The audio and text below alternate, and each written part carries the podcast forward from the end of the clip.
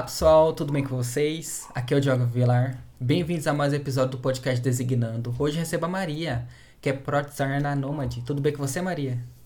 Tudo ótimo por aqui, Diogo. E com você? Tudo tranquilo também. Como é que foi seu dia? Trabalhou bastante? Como é que tá aí? Olha, agora eu tô de férias no meu trabalho, então eu tô aproveitando para descansar, mas também fiz algumas coisas da faculdade, de freelas e voluntariado. Então, tipo, metade do dia corrido, metade descanso. Então, tá preparada, né, pra bater aquele papo comigo hoje? Claro. E pra gente começar, Maria, me conta um pouquinho da sua carreira profissional. Como é que foi entrar para o mundo do digital? Eu acho essa história engraçada, porque assim, desde a minha infância, eu devia ter uns 11 anos, eu comecei a mexer com design por hobby. Foi na época que começou a ter várias comunidades de design de capa para Facebook no próprio Facebook. Então eles tinham grupos por lá e o pessoal adorava fazer o desenho das capas. E eu acabei engatando nisso, né? Comecei a fazer design de capa e algumas edições também para rede social. E assim, eu cresci com a minha adolescência fazendo isso e ao longo dos anos eu continuei mantendo e nutrindo essa paixão por design. Mas na hora de escolher uma faculdade não tinha design aqui na minha cidade.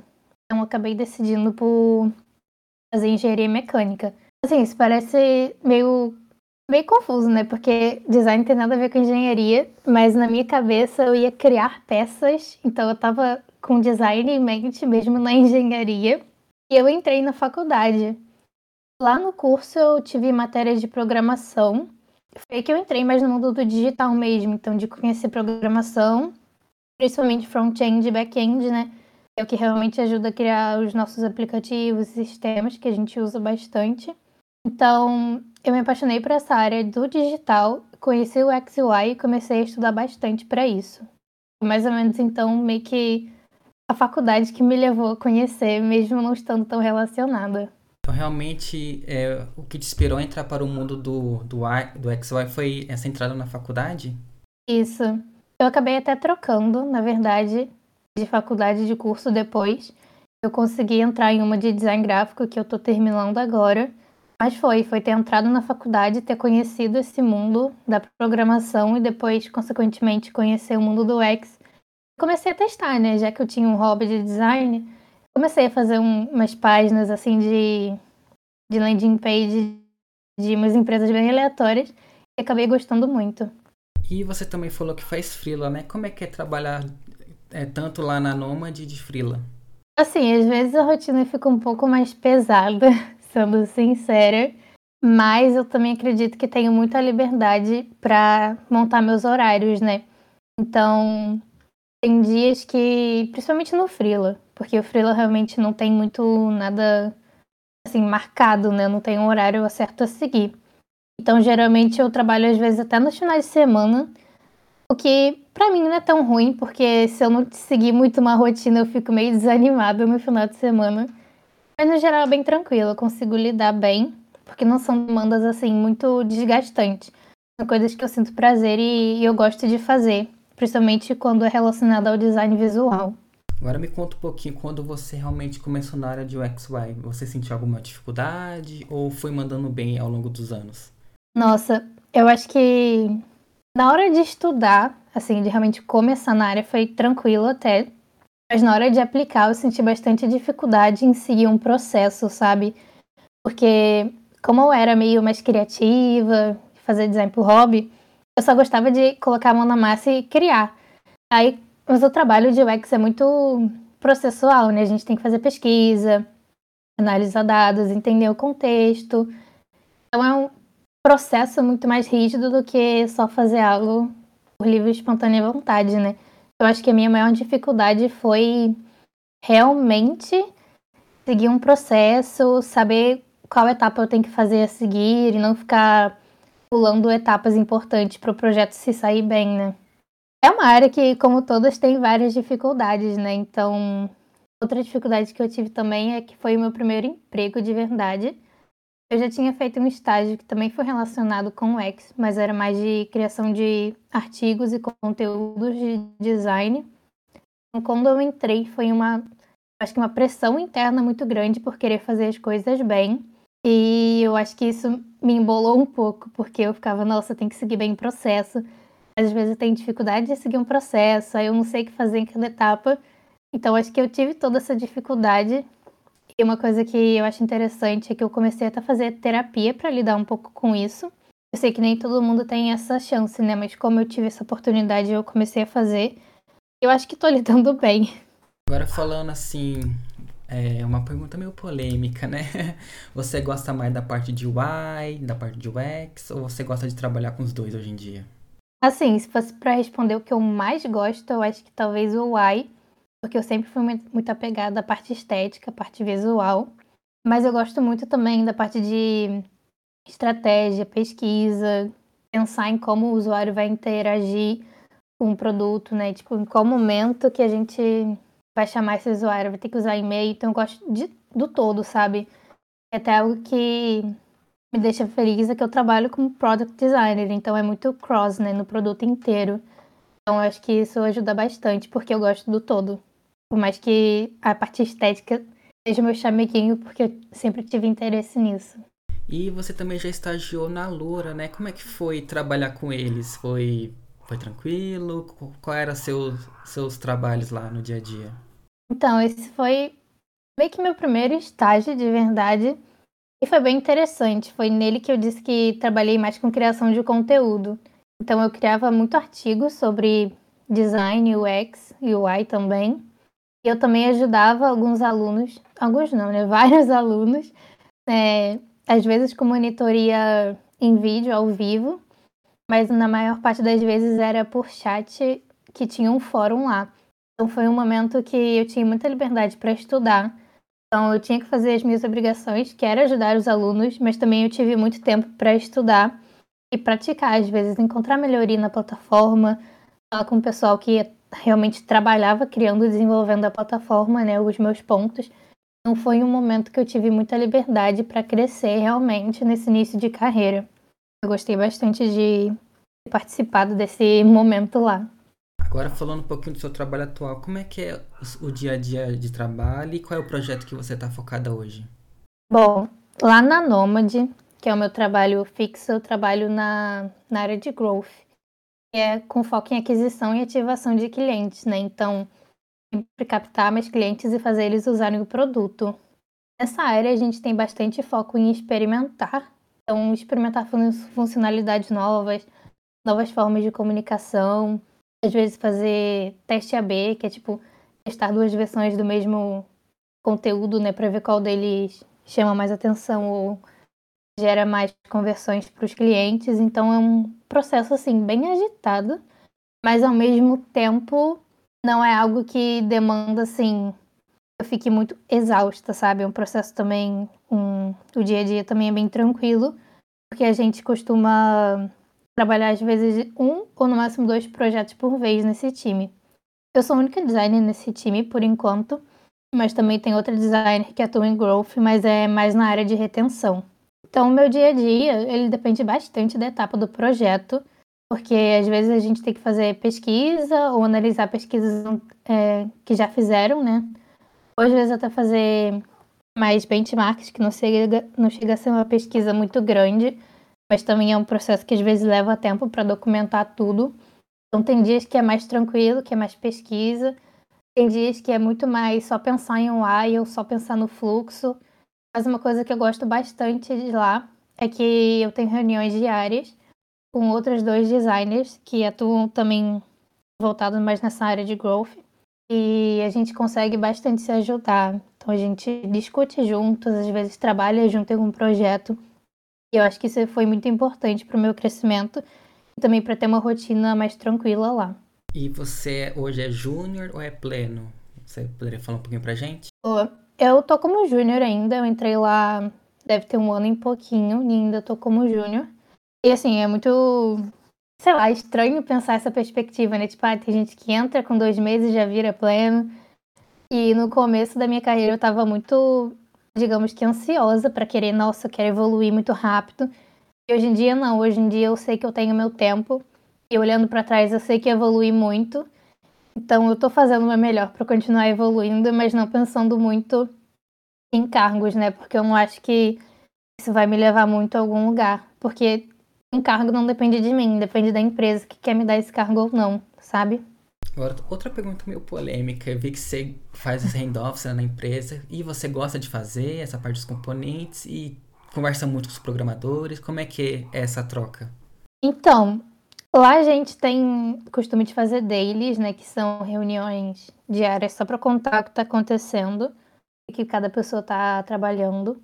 Mas lá a gente também discute bastante sobre essas coisas de, ah, tô com dificuldade, ou ah, preciso entregar um projeto.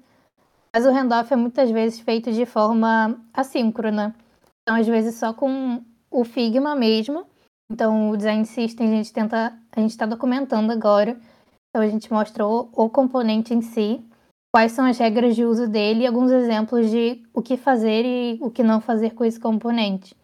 Eu acho que isso, bem documentado, já ajuda bastante o processo de desenvolvimento.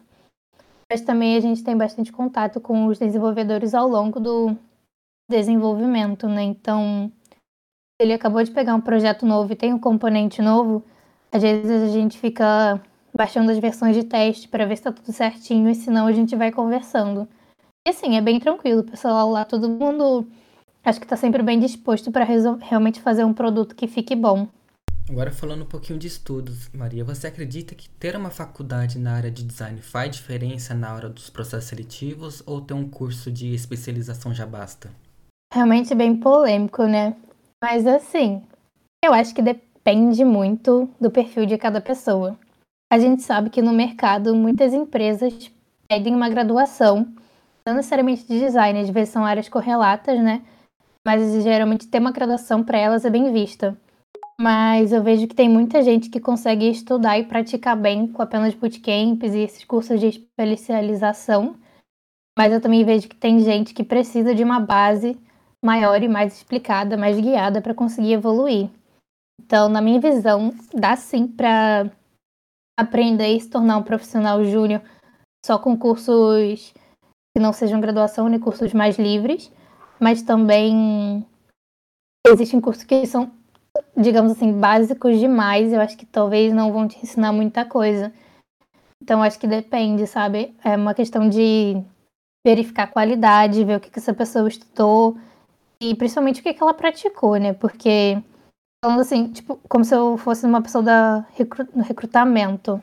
Se eu fosse ver um júnior agora, eu não iria olhar tanto por onde ele estudou, porque o mercado muda muito, principalmente as escolas atuais de tecnologia, né?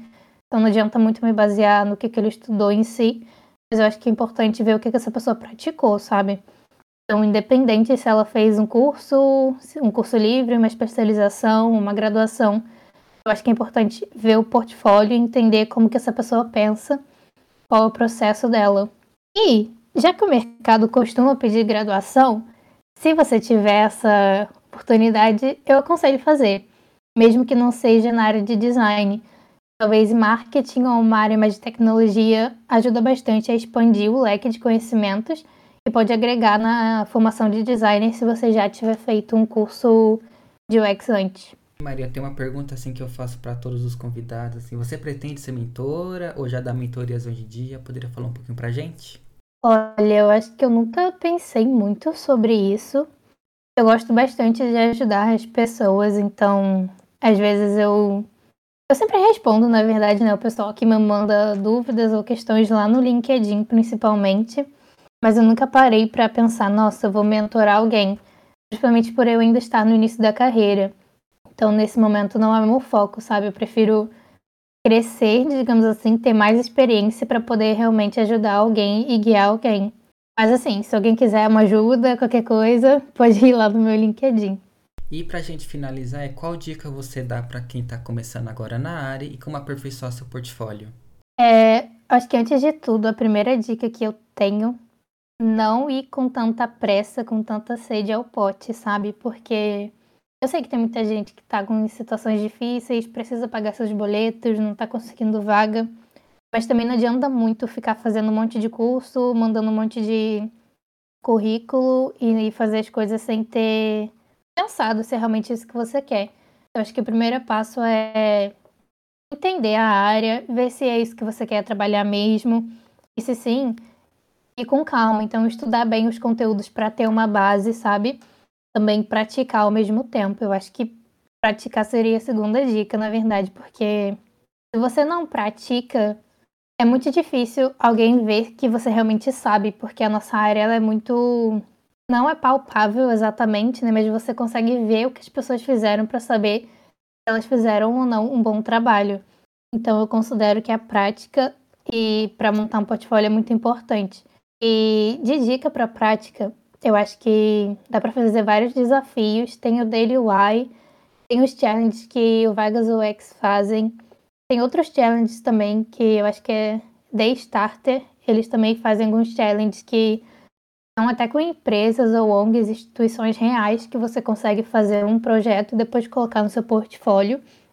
Mas também isso te ajuda muito a ter uma prática mais qualidade, né? Porque não vai ser algo muito inventado. Eles vão te dar algum problema que essa pessoa está sentindo e você vai lá com as suas habilidades tentar solucionar. Mas outra coisa que eu acho que também é importante é tentar conversar com lojinhas, pequenos negócios, seja na sua cidade ou virtual, para entender se você consegue ajudar eles com as suas habilidades, porque às vezes tem um, vamos dizer assim, uma lojinha de perfume no seu bairro, eles criaram um site, só que ninguém estava conseguindo usar porque os botões estão confusos, o fluxo está complicado.